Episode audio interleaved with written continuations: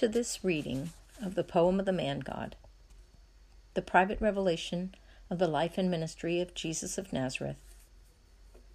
Now out of print, this five volume set of books is a narration of the life of Jesus, which extends from the birth and childhood of the Virgin Mary through the public ministry of Jesus, his passion and resurrection, and closes with the Assumption into heaven.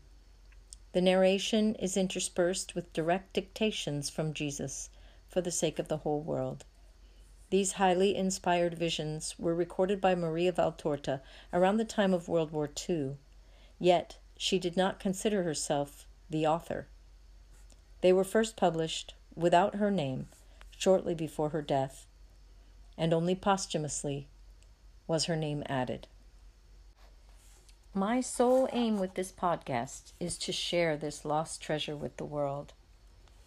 I hope you will enjoy them as much as I have, and if you do, please share them. Thank you for listening. Poem of the Man God Book 1, number 65 The Miraculous Draught of Fishes. The vision begins once again when Jesus starts speaking. When all the trees bloom in spring, the happy farmer says, I will have a good crop, and that hope causes his heart to rejoice.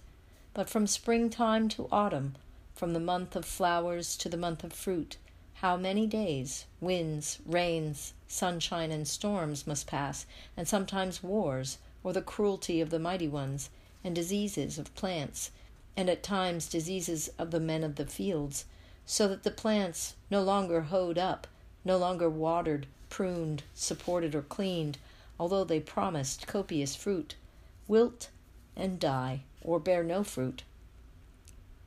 You follow me, you love me, like plants in springtime, you adorn yourselves with purposes and love.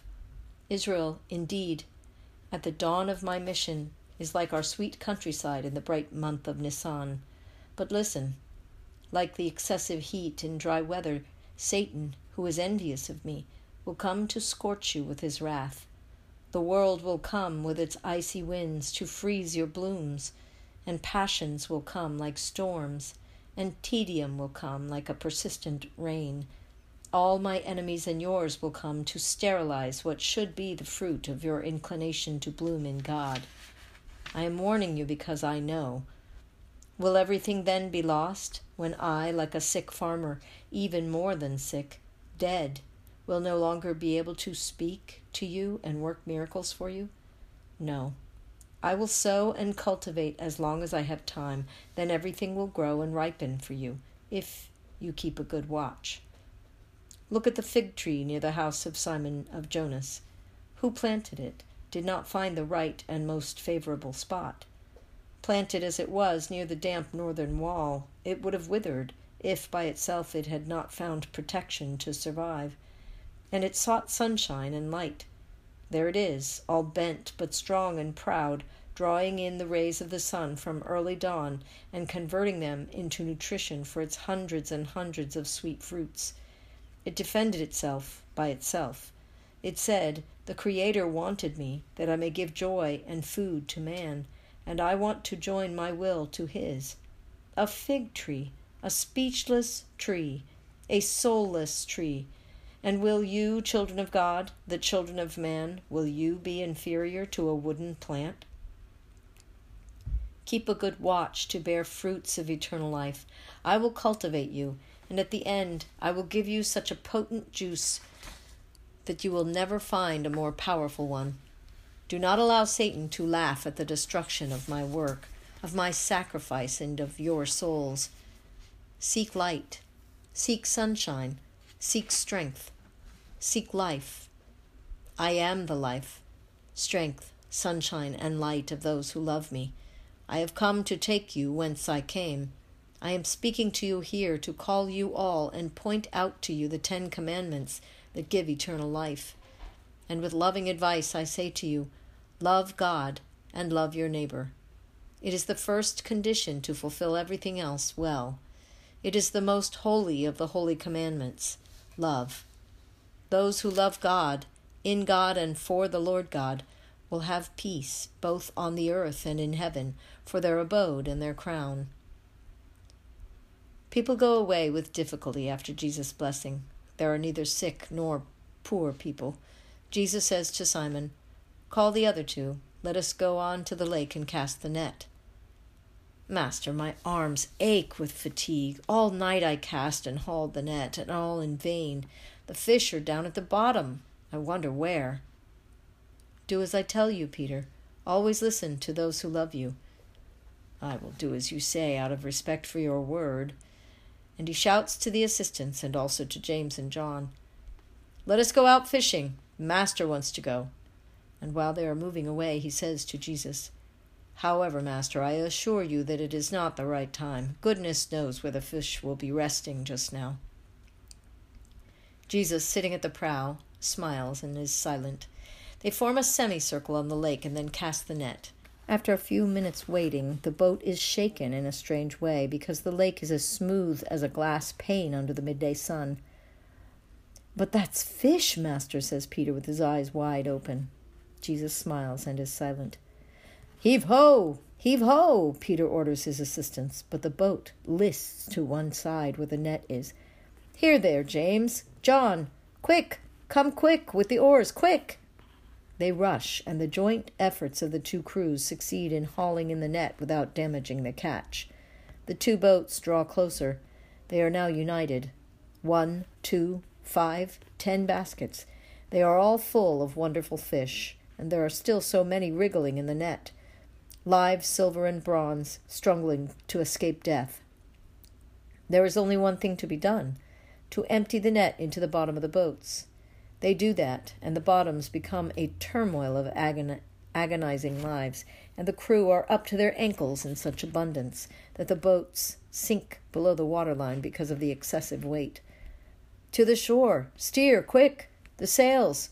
Watch the depth line! Have the poles ready to prevent a clash! We have too much weight!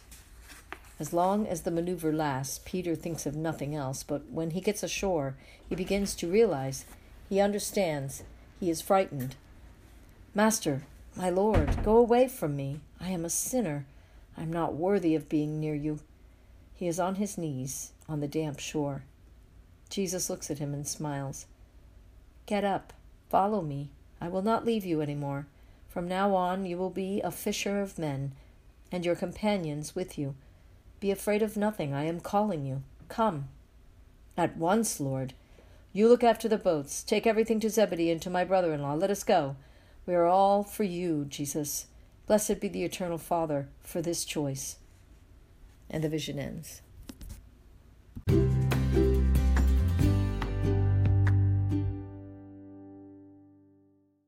Poem of the Man God, Book 1, Number 66. The Iscariot finds Jesus at Gethsemane and is accepted as a disciple. In the afternoon, I see Jesus in the olive grove. He is sitting on one of the little ground terraces in his familiar posture, his elbows resting on his knees, his forearms forward, and his hands joined. It is getting dark, and the light becomes fainter and fainter in the thick olive grove. Jesus is alone. He has taken off his mantle as if he were warm, and his white tunic stands out against the green of the surroundings, which are made even darker by the twilight. A man comes down through the olive trees. He seems to be looking for something or someone. He is tall and is wearing gay colored garments, a yellow pink hue that makes his big mantle more showy, adorned as it is with swinging fringes. I cannot see his face very well because of the dim light in the distance and also because the edge of the mantle is lowered over part of his face. When he sees Jesus, he makes a gesture as if to say, There he is. And he hastens his step. When he is a few me- meters away, he greets him. Hail, Master! Jesus turns around suddenly and looks up because the man is standing on the next terrace, which is higher up. Jesus looks at him. He is serious, and I would say, also sad. The man says once again, I greet you, Master. I am Judas of Kerioth. Do you not recognize me? Do you not remember? I remember and recognize you. You spoke to me here with Thomas last Passover. And you said to me, Think about it and make up your mind before I come back. I have made up my mind. I will come. Why are you coming, Judas? Jesus is really sad. Because the last time I told you why, because I dream of the kingdom of Israel and I see you as a king. Is that why you are coming? Yes, it is. I will put myself and everything I possess capability, acquaintances, friends, fatigue at your service and at the service of your mission to rebuild Israel. The two are now close, in front of each other, standing, and they stare at each other. Jesus is grave and melancholy. Judas, exalted by his dream, is smiling, handsome and young, sprightly and ambitious.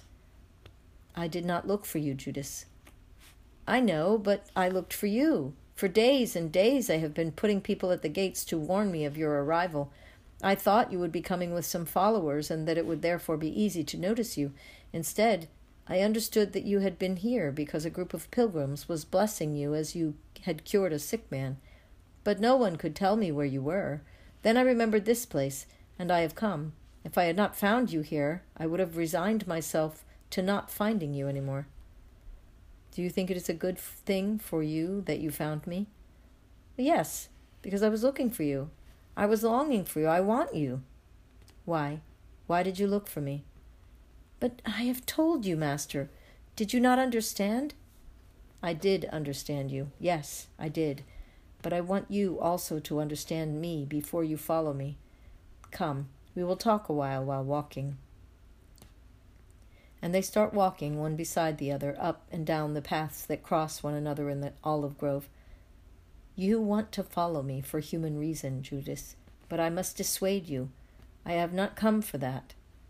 But uh, are you not the designated king of the Jews, the one of whom the prophets spoke? Others have come, but they lacked too many things, and they fell like leaves no longer supported by the wind. But you have God with you. In fact, you work miracles. Where there is God, the success of the mission is guaranteed. You have spoken the truth. I have God with me. I am His word. I was prophesied by the prophets, promised to the patriarchs, expected by the people. But why, Israel, have you become so blind and deaf that you are no longer able to read and see? To hear and understand the reality of events. My kingdom is not of this world, Judas. Allow yourself to be convinced of that. I have come to Israel to bring light and glory, but not the light and glory of the earth. I have come to call the just of Israel to the kingdom, because it is from Israel that the plant of eternal life is to come, and with Israel it is to be formed, the plant, the sap of which will be the blood of the Lord the plant that will spread all over the earth until the end of time. My followers will be from Israel, my first confessors will be from Israel, but also my persecutors will be from Israel. Also my executioners will be from Israel, and also my traitor will be from Israel. No, master, that will never happen. If everyone should betray you, I will remain with you and defend you. You, Judas? And on what do you base your certainty? On my honor as a man. Which is more fragile than a cobweb, Judas? It is God we have to ask for the strength to be honest and faithful. Man, man accomplishes human deeds. To accomplish spiritual deeds and to follow the Messiah with truthfulness and justice is to accomplish a spiritual deed. It is necessary to kill man and make him be born again. Are you capable of so much? Yes, master, and in any case, not everybody in Israel will love you, but Israel will not give the Messiah executioners and traitors. Israel has been waiting for you for centuries. I will be given them. Remember the prophets, their words, and their end. I am destined to disappoint many, and you are one of them. Judas, you have here in front of you a mild, peaceful, poor man who wishes to remain poor. I have not come to impose myself and make war. I am not going to contend with the strong and mighty ones for any kingdom or any power. I contend only with Satan for souls, and I have come to break the chains of Satan with the fire of my love. I have come to teach mercy, sacrifice, humility, continence. I say to you and to everybody, do not crave for human wealth, but work for eternal coins. You are deceiving yourself if you think I am to triumph over Rome and the ruling classes. Herods and Caesars can sleep tranquilly while I speak to the crowds. I have not come to snatch anybody's scepter, and my eternal scepter is already ready, but no one, unless one was love as I am, would like to hold it. Go, Judas, and ponder. Are you rejecting me, Master? I reject nobody, because who rejects does not love. But tell me, Judas, how would you describe the gesture of a man who, knowing he is infected by a contagious disease, says to another man who approaches him unaware of the situation to drink out of his chalice? Watch what you are doing. Would would you define it as hatred or love? I would say it is love, because he does not want the man unaware of the danger to ruin his health. Well, define also my gesture as love. Can I ruin my health coming with you? No, never. You can ruin more than your health, because consider this carefully, Judas. Little will be debited to him who is a murderer, but believes he is doing justice, and he believes it because he does not know the truth. But a great deal will be debited to him who, knowing the truth, not only does not follow it, but sometimes becomes its enemy. I will not do that. Take me, Master. You cannot refuse me. If you are the Savior and you see that I am a sinner, a sheep astray, a blind man off the right path, why do you refuse to save me? Take me. I will follow you, even to death. To death. That is true. Then, then, Master? The future is in God's bosom. Go. We will meet tomorrow at the fish gate. Thank you, Master. The Lord be with you and may his mercy save you. And it all finishes.